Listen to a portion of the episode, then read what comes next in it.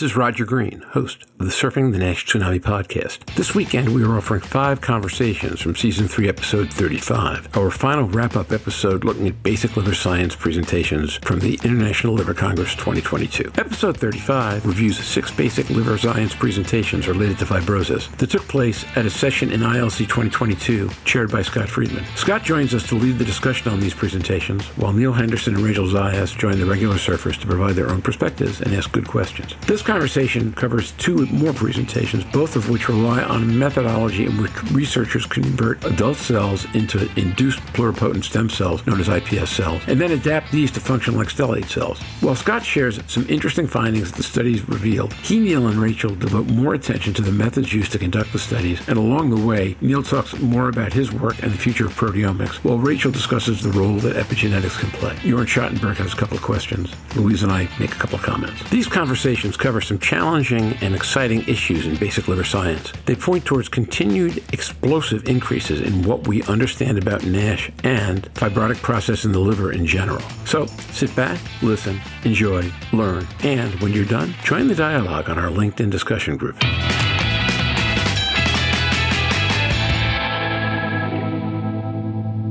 Scott Friedman.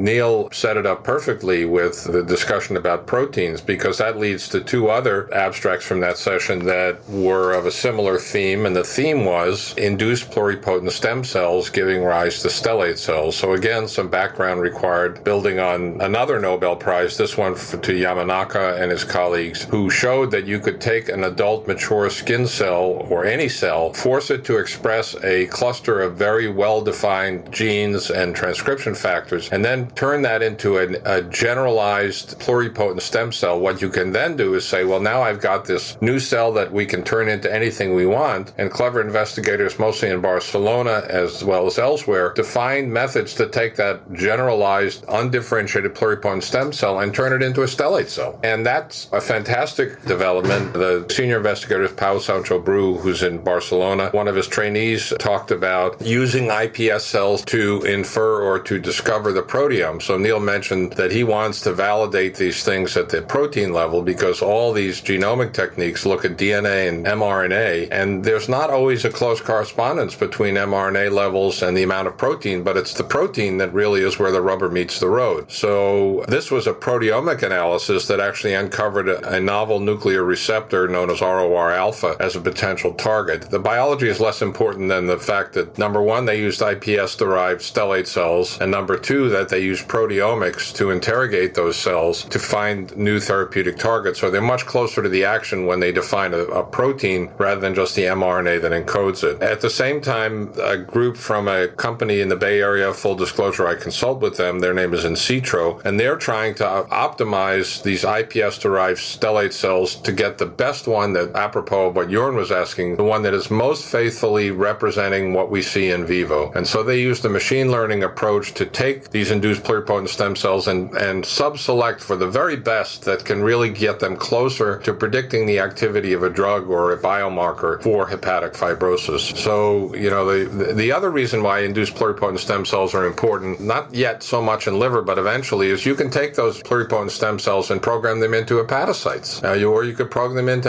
endothelial cells. That creates opportunities to either reconstitute all the different cell types from the same patient that have now been redifferentiated into the different elements of the normal liver, or you could reprogram into hepatocytes, use that as a, uh, a carrier to basically repopulate the liver in a patient with cells that are derived from their own tissues so that there's no rejection or need for immunosuppression. So all this comes about from the spectacular Nobel Prize winning work of Yamanaka, but the implications of this are just beginning to become obvious or more obvious as both uh, therapeutics and as tools to better understand how disease develops both fibrosis and lots of other tissues as well. Others may want to comment on that, on iPS cells or proteomics or uh, models. So I'm going to have a question, but let me hold for comments first. Comments? Neil Henderson. I'll just make a brief one regarding the proteomics Scott mentioned, which is, is absolutely vital in terms of really getting towards the heart of understanding function and how we can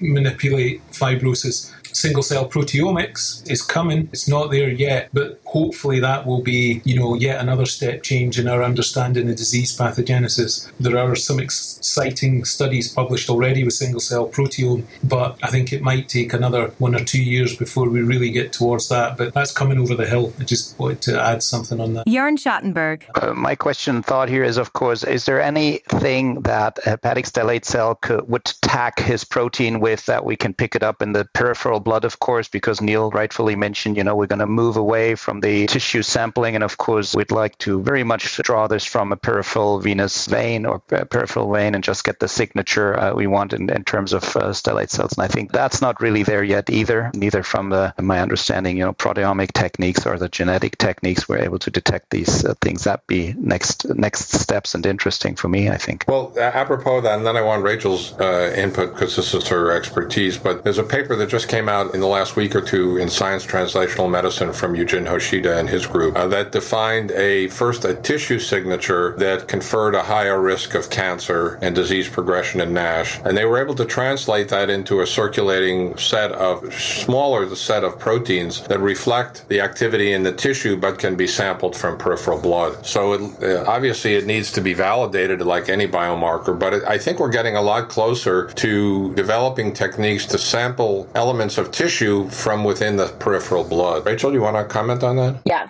Rachel Zayas. First and foremost, I, I agree that there's a multitude of proteomic techniques that are advancing, but for some reason, and financing has, has had a big contributing factor to this, but proteomics is truly behind with transcriptomics, genomics, epigenetics as a field. So I think it's maybe five to eight years behind where we are today with other with these other sequencing techniques. Um, now, when we're thinking about hepatic stellate cell populations, whether it's cell type or different uh, states of fibrosis, well, proteins have been implicated as having sound efficiency in differentiating between cell types. There's been a lot of data that suggested that epigenetics is more adequate to differentiate between these cell types. So I have a keen focus on non coding regions of, of the human genome, which I've said many times before used to be constituted as junk DNA. I think it's a flaw of human design rather than our understanding of what that junk DNA actually does. So lo and behold, it's not junk DNA, but methylated markers known as CPG islands or CPG sites where cytosine is followed by guanine in dinucleotide repeats have shown superior clinical efficacy in differentiating between tissues as well as cell types. So I think that this is where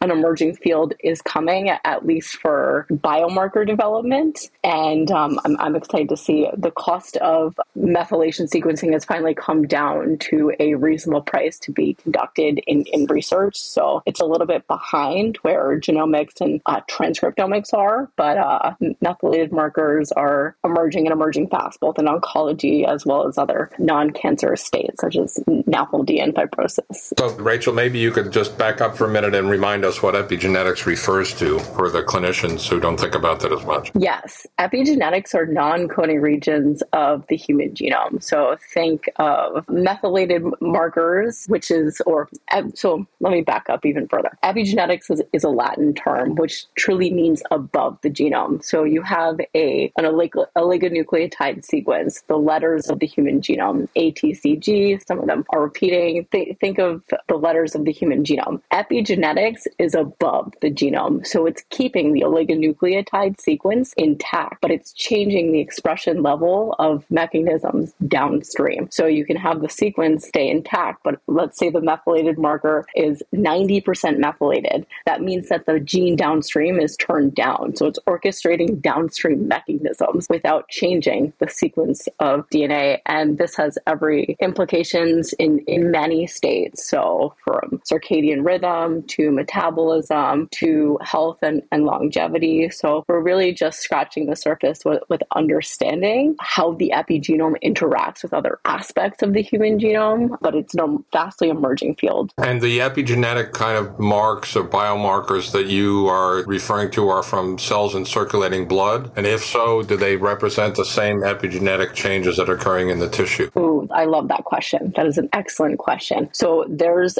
been an abundance of research directly specifically on on the tissue that can differentiate between the lungs, the liver, the kidneys. But then it begs the question: Is this marker that's found in the kidneys does it have the same methylation status in circulation? And not all of them do. So it's not which markers are only found in, in the liver and then found in circulation, but do the markers that are found in circulation are they reflective of tissue of origin? Some of them are not. So we have to be very intentional with the markers we target to say this truly a liver specific marker and then replicate that in circulation. So not all of them do, but it's very important to consider tissue of origin when comparing to, to serum.